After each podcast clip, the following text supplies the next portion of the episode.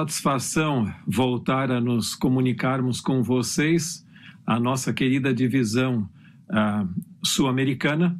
Nós tivemos ontem uma programação, aliás, estamos tendo uma programação paralela também na MENA, ou seja, na, nos países que fazem parte desse campo relacionado diretamente à Associação Geral, muito abençoado e eu tenho certeza que para vocês também, uh, eu creio que essa programação está sendo de proveito.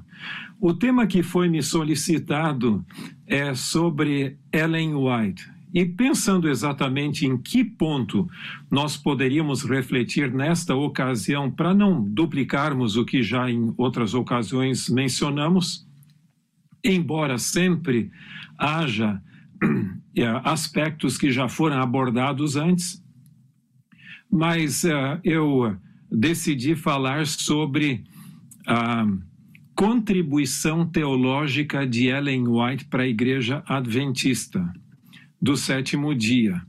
E aqui você tem o, tem o título O Legado Teológico de Ellen White.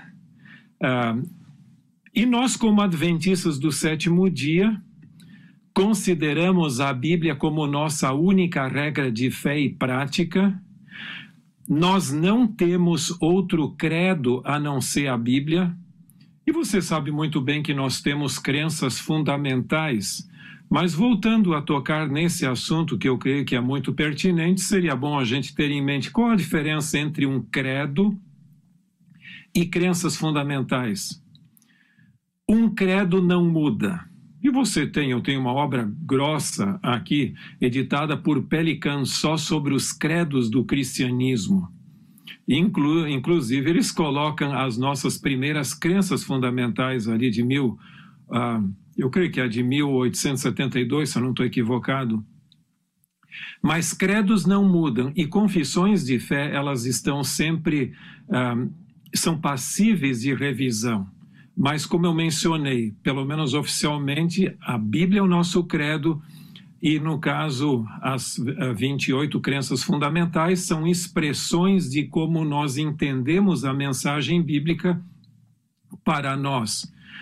Agora, nesse cenário todo surge uma pergunta muito crucial e que nós deveríamos ter uma noção bem clara sobre o assunto. Uh, uh, é o papel que Ellen White exerceu.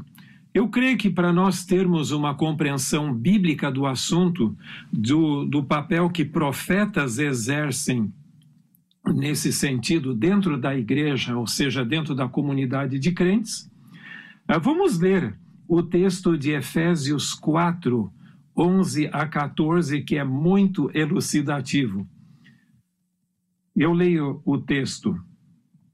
E ele mesmo concedeu uns para apóstolos, outros para profetas, outros para evangelistas e outros para pastores e mestres, com vistas ao aperfeiçoamento dos santos, para o desempenho do seu serviço, para a edificação do corpo de Cristo, até que todos cheguemos à unidade da fé e do pleno conhecimento do Filho de Deus, a perfeita varonilidade, à medida da estatura da plenitude de Cristo, para que não mais sejamos como meninos agitados de um lado para outro, levados ao redor por todo o vento de doutrina, pela artimanha dos profetas, aliás, dos homens, pela astúcia com que induzem ao erro.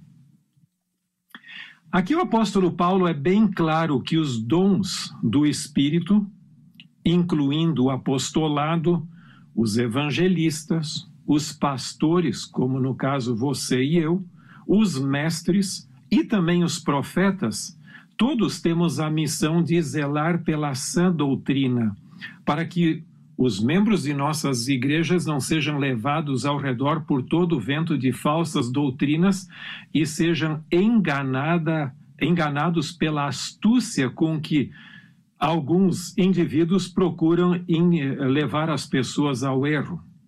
Não é sem motivo, sendo essa a função, que pessoas tentam minimizar a, a função a, corretora, ou no caso de corrigir as distorções de qualquer um de você, até as suas ou as minhas ou assim por diante. Mas aqui nós temos bem claro, porque o objetivo é que nós tenhamos, segundo esse texto, uma clara unidade em Cristo e em Sua palavra. Esse é o ideal divino. Mas, refletindo um pouquinho sobre o legado teológico de Ellen White, tendo esse conceito de Paulo em mente, eu gostaria de destacar para vocês três pontos para nossa reflexão. Em primeiro lugar, a função dela de confirmação doutrinária, a segunda, a rejeição de heresias, e em terceiro lugar, a exposição das Escrituras. Que contribuição ela deu nesse sentido? Bem, ah, vamos começar pela confirmação doutrinária. Você lembra que, e nós comemoramos mês passado, os, o aniversário do grande desapontamento de 1844, que não ocorreu no dia 22 de outubro, que foi a grande expectativa, mas depois que passou o dia e Jesus não veio. Em sua primeira visão, que é chamada de a visão do clamor da meia-noite, embora haja um caminho estreito também. Só que lembram que no livro Vida e Ensinos você tem outra visão que é chamada do caminho estreito da década de 1850. Mas nessa visão, uh, Ellen White viu o povo do advento caminhando rumo à Nova Jerusalém. E esta visão já deu segurança a eles, confirmando a validade do movimento de 1844, porque as pessoas estavam seguras no caminho. Se não desviassem os olhos de Cristo, mantivessem os olhos fitos em Jesus e não duvidassem da luz que iluminava o caminho por trás, que era o movimento do sétimo mês, Portanto, aqui você tem essa função de confirmação da validade dos estudos que fizeram em relação com as 2.300 tardes e manhãs e também a centralidade de Cristo em sua uh, uh, nessa nesse assunto. Agora é interessante que naquela visão não houve nenhuma alusão à, à lei de Deus. Embora você tenha atrás de Cristo aqui a lei, lógico que essa pintura tenta retratar toda a história do Adventismo e não apenas o que ela viu naquela visão, porque você tem coisas bem mais recentes sendo descritas ali, como no caso o incêndio de os incêndios de Battle Creek, as lanchas, luzeiro, etc. Mas a ênfase estava em manter os olhos fitos em Jesus e não duvidar da luz que iluminava o caminho. Nos primórdios, eles estudaram, tiveram grupos de estudo em diferentes lugares. Lembram que os pioneiros buscaram uma resposta para o desapontamento. Se nossos cálculos proféticos estavam corretos em termos de datas e usamos os melhores cronologistas e até comentaristas de fala inglesa existentes na época, qual era o nosso erro? E diferentes grupos, em diferentes localidades, passaram a estudar a questão do, uh, da palavra de Deus sobre esse assunto e encontraram respostas não só para o desapontamento, para outras doutrinas que eles nem haviam uh, sequer perguntado a respeito. E assim surgiu, por exemplo, em Washington, uh, New Hampshire, o grupo que começou a descobrir a verdade do sábado. Você teve também o grupo do Santuário em Port Gibson e Canandaigua, estado de Nova York, e também o grupo que começou a compreender o dom profético e outros mais. Portanto, o nosso movimento começou com pequenos grupos de estudo da Bíblia. Agora, nesse sentido, que papel, que função Ellen White exerceu? E esse é o ponto crucial das nossas considerações aqui. Alguns têm a ideia de que todas as nossas doutrinas, e principalmente os críticos, alegam que todas as nossas doutrinas se basearam em Ellen White e suas visões. Isso não está correto. Em realidade, ela descreve que em algumas das reuniões que ela teve com pioneiros, ela pouco entendia do assunto, até que uma visão vinha e ajudava a confirmar a verdade e corrigir o erro. Mas a, a base doutrinária veio da Bíblia.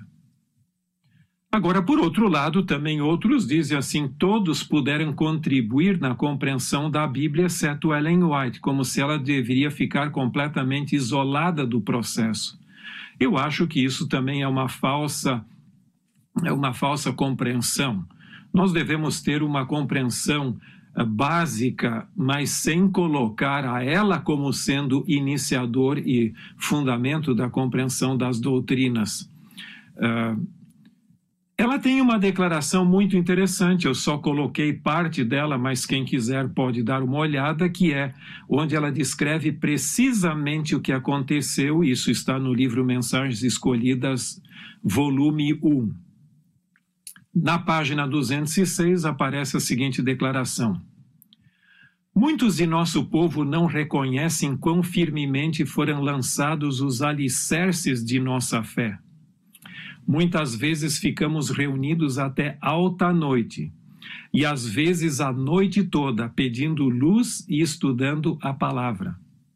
Quando em seu estudo chegavam a ponto de dizerem: Nada mais podemos fazer, o Espírito do Senhor vinha sobre mim e eu era arrebatada em visão e era-me dado uma clara explanação das passagens que estivéramos estudando, com instruções quanto à maneira em que deveríamos trabalhar e ensinar eficientemente. Você sabe que doutrina e ensino são sinônimos. Assim nos foi proporcionada a luz que nos ajudou a compreender as passagens acerca de Cristo, sua missão e sacerdócio foi-me tornado claro uma cadeia de verdades que se estendia daquele tempo até o tempo em que entraremos na cidade de Deus e transmitir aos outros as instruções que o Senhor me dera. Portanto, Ellen White teve um papel na, no, no processo de formação das doutrinas, um, não substituindo jamais a Bíblia, mas sempre uma, um papel que nós poderíamos chamar cristocêntrico e centralizado, fundamentado na própria Bíblia. Nesse sentido, no livro Uma Igreja Mundial, George Knight apresenta corretamente uma declaração onde ele diz: Assim sendo, podemos considerar o papel da senhora White na formação doutrinária da Igreja Adventista mais como um papel confirmatório do que iniciatório. Esses termos, a tradução confirmatório e iniciatório são termos não muito usados hoje, mas quem sabe poderíamos dizer um papel de confirmação mais do que de iniciação doutrinária. Agora, em que sentido é que ela contribuiu? Eu creio que existem alguns pontos que devem ser levados em consideração e que não podemos negligenciar se queremos ter uma posição clara e equilibrada do assunto. Em primeiro lugar, ela enfatizava o fundamento bíblico, também a natureza integral da religião, a moldura do grande conflito cósmico histórico Cristo como centro de todas as doutrinas e o cenário escatológico no tempo do fim. Bom, nós vamos desdobrar cada um desses pontos rapidamente uh, para nossa compreensão. Em relação com o fundamento bíblico, eu poderia mencionar muitas declarações, mas vamos ficar apenas com duas por questões de tempo. No Mensagens Escolhidas, volume 1, página 416, ela diz: A Bíblia e a Bíblia só deve ser nosso credo, o único laço de união. Todos os que se submetem à Santa Bíblia estão em harmonia com ela. E no grande conflito, ela acrescenta: Mas Deus terá sobre a terra um povo que mantenha a Bíblia e a Bíblia só como norma de todas as doutrinas e base de todas as reformas. Isto é muito importante. Interessante que eu escrevi um capítulo para um livro que foi publicado na nossa Universidade da África, onde eu comparo um pouco a posição de uh, Joseph Smith e Maomé com a de Ellen White. Para esses dois e seus, seus líderes, o que aconteceu com a Bíblia é que a Bíblia foi distorcida, foi para aquela época e hoje vem a revelação aliás, a revelação sobrenatural, mas também universal e aplicável a todos.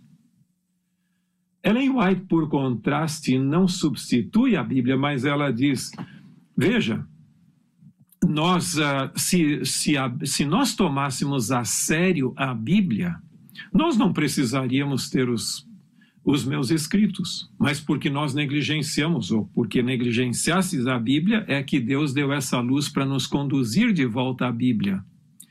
O problema não está na Bíblia mas em todo esse mosaico que se tornou a, a religião cristã, onde nós temos quase 50 mil denominações cristãs diferentes, e mesmo em nosso meio há distorções numa direção e noutra.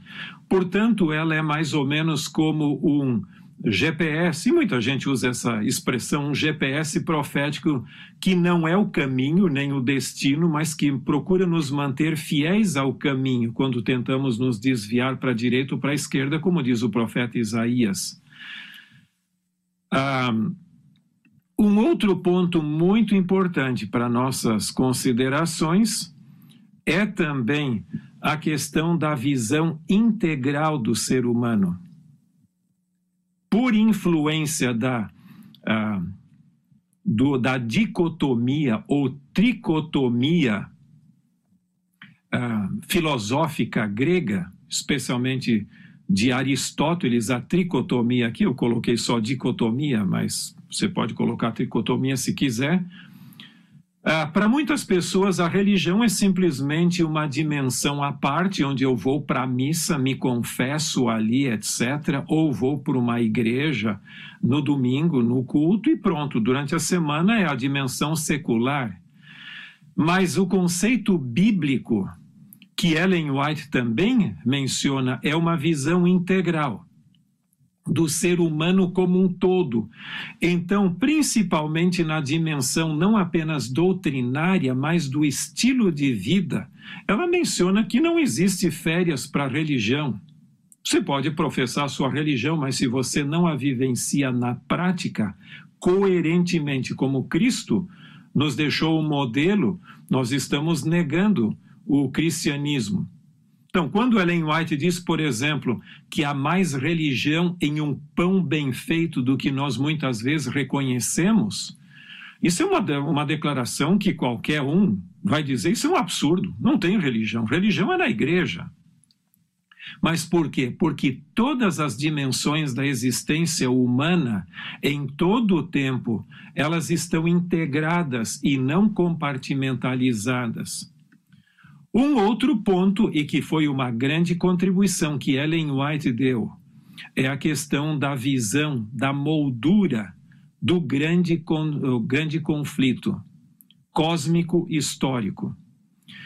E isso começou basicamente com a, primeira, a mais importante visão que ela teve sobre o assunto foi no dia 14 de março de 1858 em Lovett Grove, Ohio, que depois ela transcreveu ah, na forma de, do Dons Espirituais, volume 1, em sua casa em Battle Creek.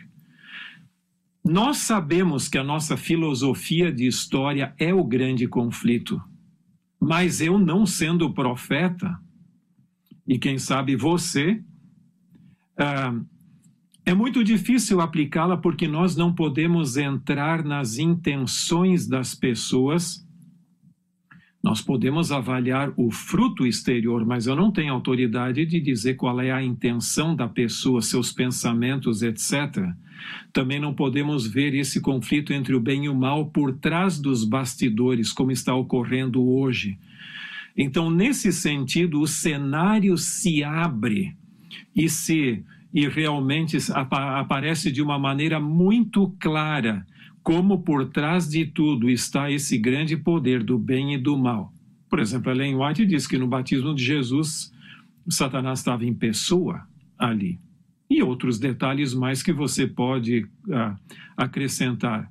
Agora você poderia me perguntar: e qual a diferença da compreensão do grande conflito, como apresentado, enunciado por Ellen White, e também que é a posição da Igreja Adventista, e de outras denominações e religiões que também creem em dois poderes conflitantes?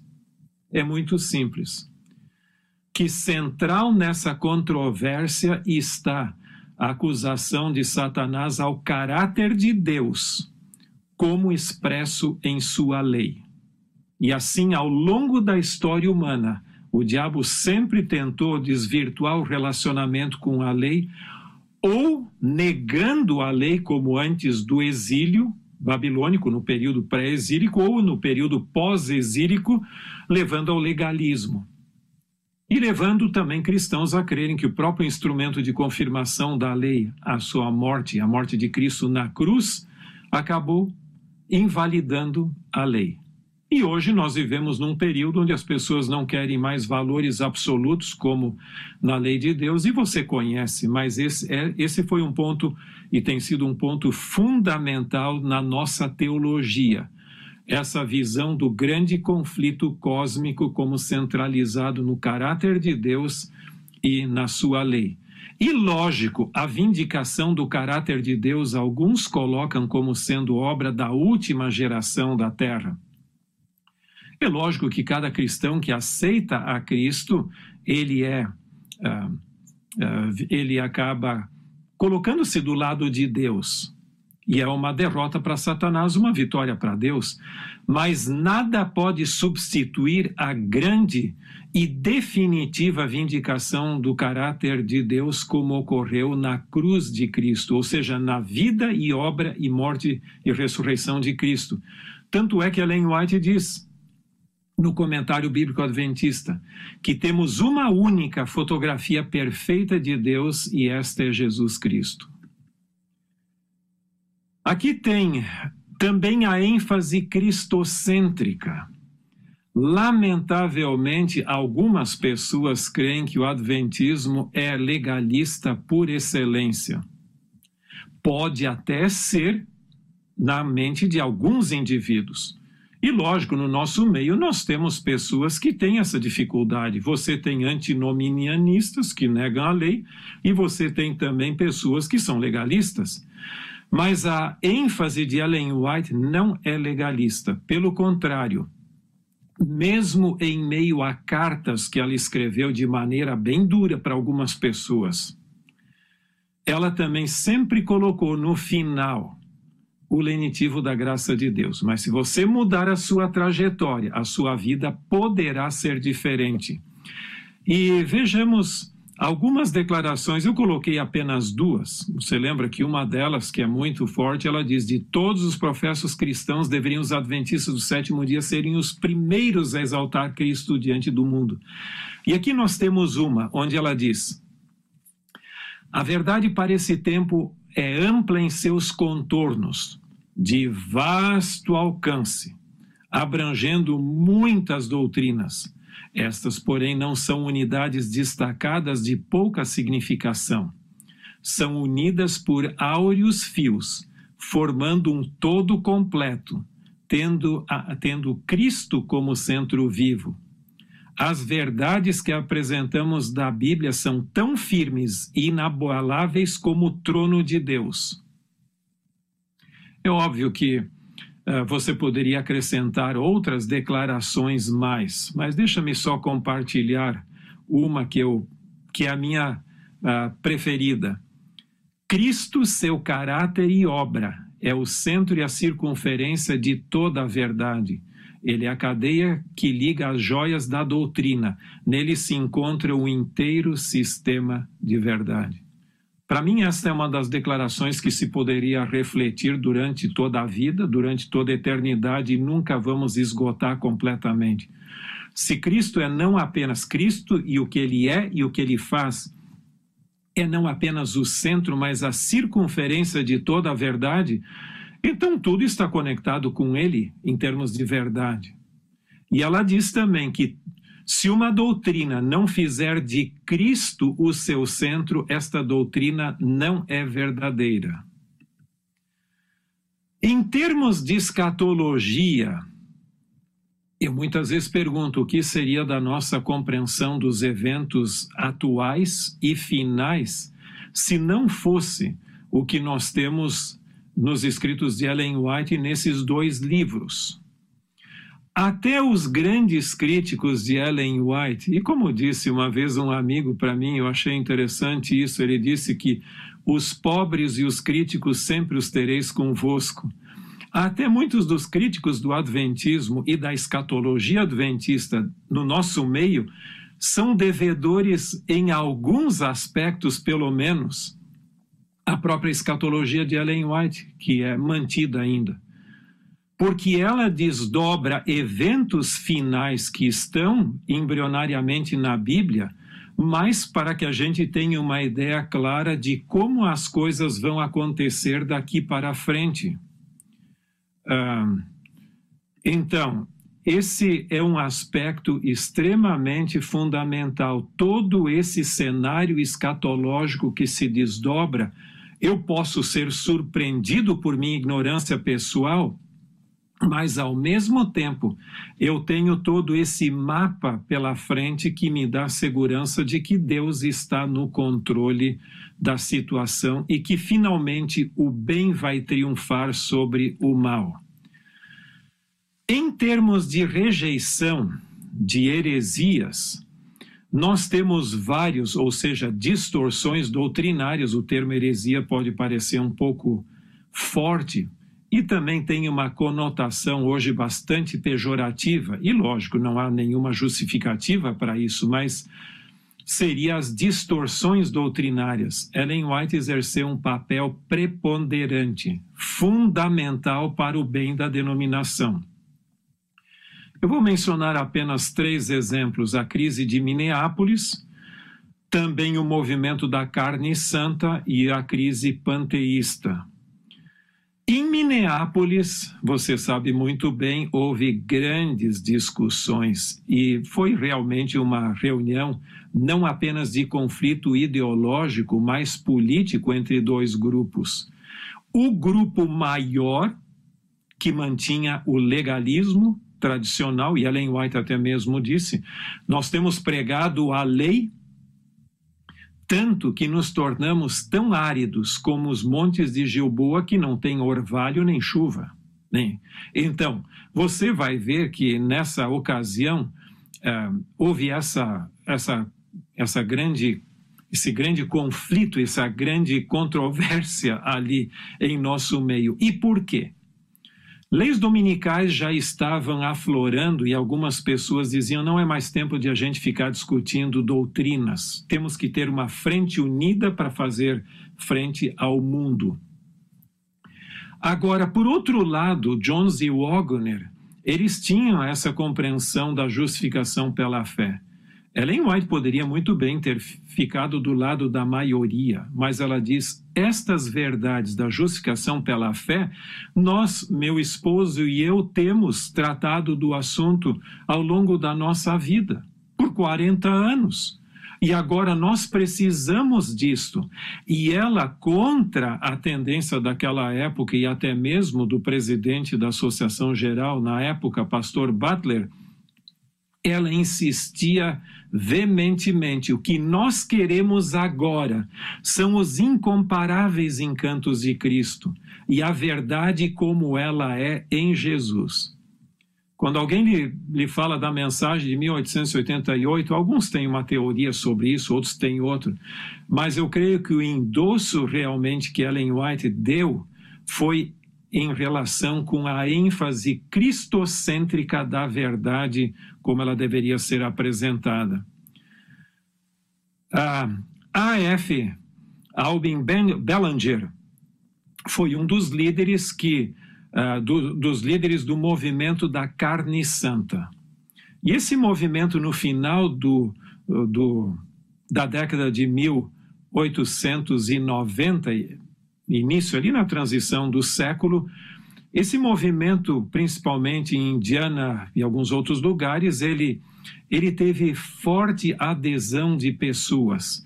Interessante que Ballinger ele colocava dois pontos fundamentais uma, uh, em sua distorção doutrinária. Um deles era a questão de que Jesus, em sua ascensão, foi diretamente ao lugar santíssimo do santuário celestial para exercício do seu ministério. Portanto, não houve um cumprimento do da, antitípico do lugar santo só do Santíssimo, já direto para continuar sua, sua ministração. Não nesse sentido como se coloca hoje, de que ele foi para ungir o santuário e depois passou a exercer a função do lugar santo até 1844. Então, nesse sentido, ele antecipou, é, de maneira simples, mas antecipou as crises de Desmond Ford sobre o assunto. Por outro lado, ele enfatizava o Espírito Santo de que com o Espírito Santo eu posso já viver sem pecado. Então, essa ideia do que se chama em inglês sinless perfection, ele já tinha naquela época. E Ellen White escreveu fortemente contra essa teoria, dizendo que isso não faz sentido, que não é bíblica. Portanto, mais uma vez, ela exerceu sua autoridade profética para corrigir distorções doutrinárias. E uma outra muito clara é a, a crise panteísta. Eu até tenho um exemplar da edição original do livro da Living Temple, e esse aqui é, um, uh, é a edição de 1903, eu tenho na minha biblioteca pessoal. E você lendo, dando uma olhada no livro, você vai ver que tem muita coisa boa no livro. Mas ali estão presentes as sementes do panteísmo, muito sorrateiramente colocados. Você lembra que numa comissão que avaliou esse é, manuscrito para ser publicado, todos concordavam com a publicação e gostaram muito, exceto um, e Ellen White foi muito clara dizendo: por favor, não publiquem este livro, porque ali está a crise. Uh, aliás, ali está a, a ideia do panteísmo. E ela uh, expôs bem claramente as consequências disto. O livro não foi publicado pela Review, aliás, iria ser publicado quando estava ali, mas quando ocorreu o incêndio, impediu que fosse publicado. Mas ele publicou por sua conta, por essa Good Health Publishing Company. Mas pelo menos Ellen White conseguiu frear e até conversou com o presidente da Associação Geral, por favor, não apoiem essa ideia. E você vê mais uma vez ela exercendo a sua função naquele momento tão crucial da nossa história, onde as sementes do panteísmo poderiam acabar germinando. O último ponto é que eu gostaria de destacar com vocês é a questão da exposição das escrituras. Tem Ellen White algo a dizer sobre as escrituras? Como eu mencionei já várias vezes, não para substituir as Escrituras, nem para inibir o nosso estudo pessoal das Escrituras, mas a série do conflito dos séculos, essas não são as capas da casa publicadora, mas são as do White State, cada um dos volumes. Essa, uh, essa, esses livros nos ajudam a compreender também o cenário por trás e detalhes em relação com, com o texto bíblico, desde a queda de Lúcifer até a final erradicação do, eh, do mal, do, do universo. Uma vez eu perguntei para minha esposa o que, que ela achava de interessante nos escritos de Ellen White? Ela disse uma coisa que a mim me impressionou e que é uma realidade. Ela diz: A mim me impressiona muito como desejado de todas as nações. Descreve o relevo, a configuração da Palestina naquela época, os usos e costumes, uh, numa, e foi escrito e publicado numa época em que uh, não existia o Google Earth ou Google Maps ou os modernos atlas que nós temos, haviam recursos com certeza, alguns livros, mas não com a precisão de hoje. E ela descreve a vida, os costumes e tudo mais lá como se ela fosse tivesse sido uma das testemunhas oculares daquela época. Mas nós podíamos acrescentar um outro ponto. O antitrinitarismo, o antitrinitarianismo dos pioneiros foi corrigido graças à contribuição de Ellen White, especialmente no livro Desejado de Todas as Nações, onde ela usa duas declarações fundamentais. Uma delas, ela diz: em Cristo a vida original, não emprestada, não derivada. E a outra, ela diz: ao pecado só se poderia resistir pela terceira atua, pela, pela atuação poderosa da terceira pessoa da divindade. Portanto, isso exerceu uma função mais uh, significativa do que qualquer outro componente, a tal ponto que M.L. Andreessen chegou a dizer para. Foi visitar Ellen White e dizer para ela: Mas escuta, o seu livro tem. Foi você mesmo que escreveu isso? Sim. Mas é tão diferente do que eu aprendi na igreja. Então, aqui você tem mais um exemplo claro em relação agora com o antitrinitarianismo. Nós temos hoje um grupo de teólogos, e o mais conhecido é Richard Davidson. Você tem Jerry Moscala, que é o, o reitor do seminário da Andrews, também o Jack Ducan, o editor do Novo Comentário Bíblico Adventista, temos alguns em Novo Testamento e um professor também que me procurou, professor de Antigo Testamento da nossa universidade em Samyuk, na Coreia. E eles têm feito estudos uh, com, em relação com as contribuições de Ellen White para o texto bíblico. E se você quiser ter uma ideia, neste livro, que sai em português com o título Quando Deus Fala, você vai encontrar o capítulo 7, que trata especificamente sobre uh, esse assunto.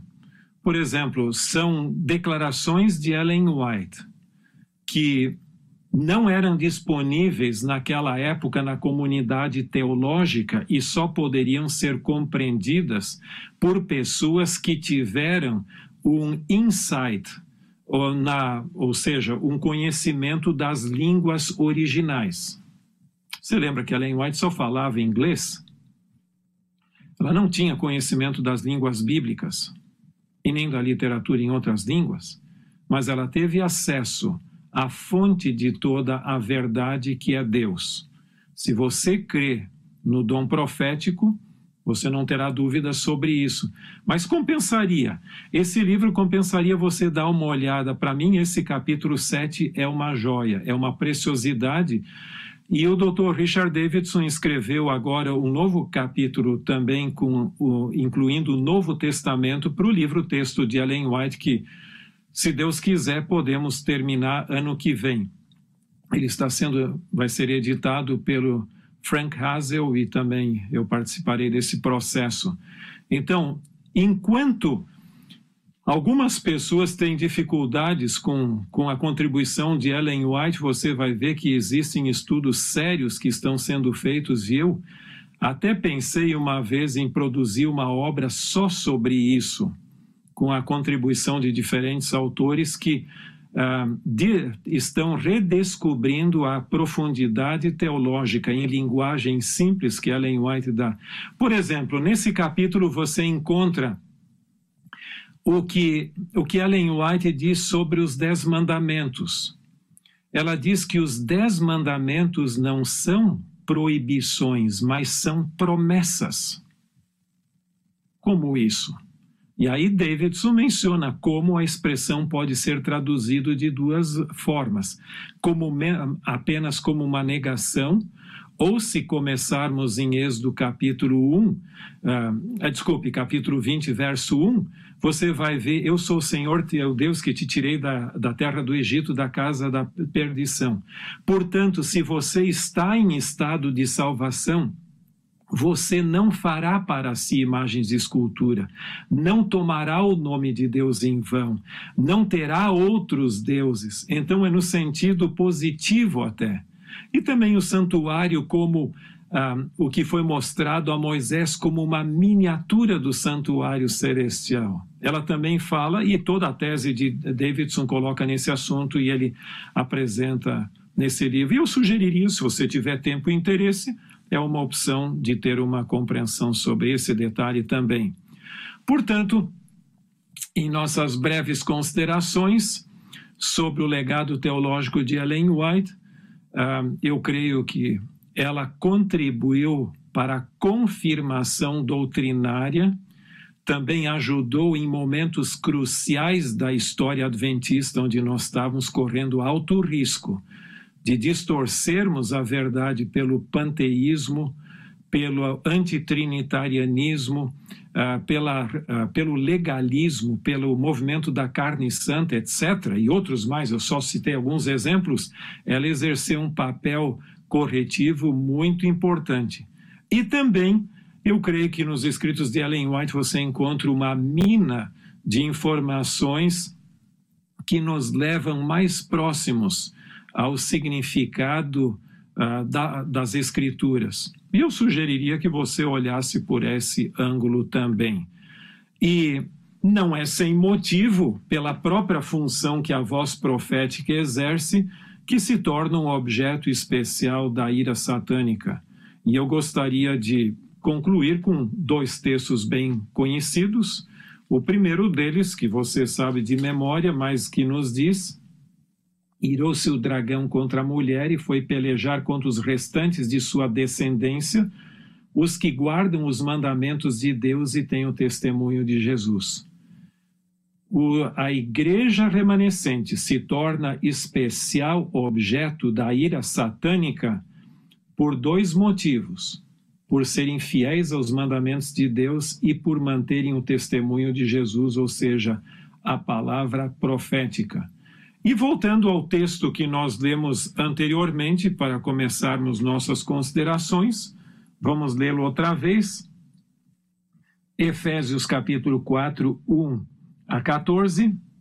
E ele mesmo concedeu uns para apóstolos, outros para profetas, outros para evangelistas e outros para pastores e mestres, com vistas ao aperfeiçoamento dos santos, para o desempenho do seu serviço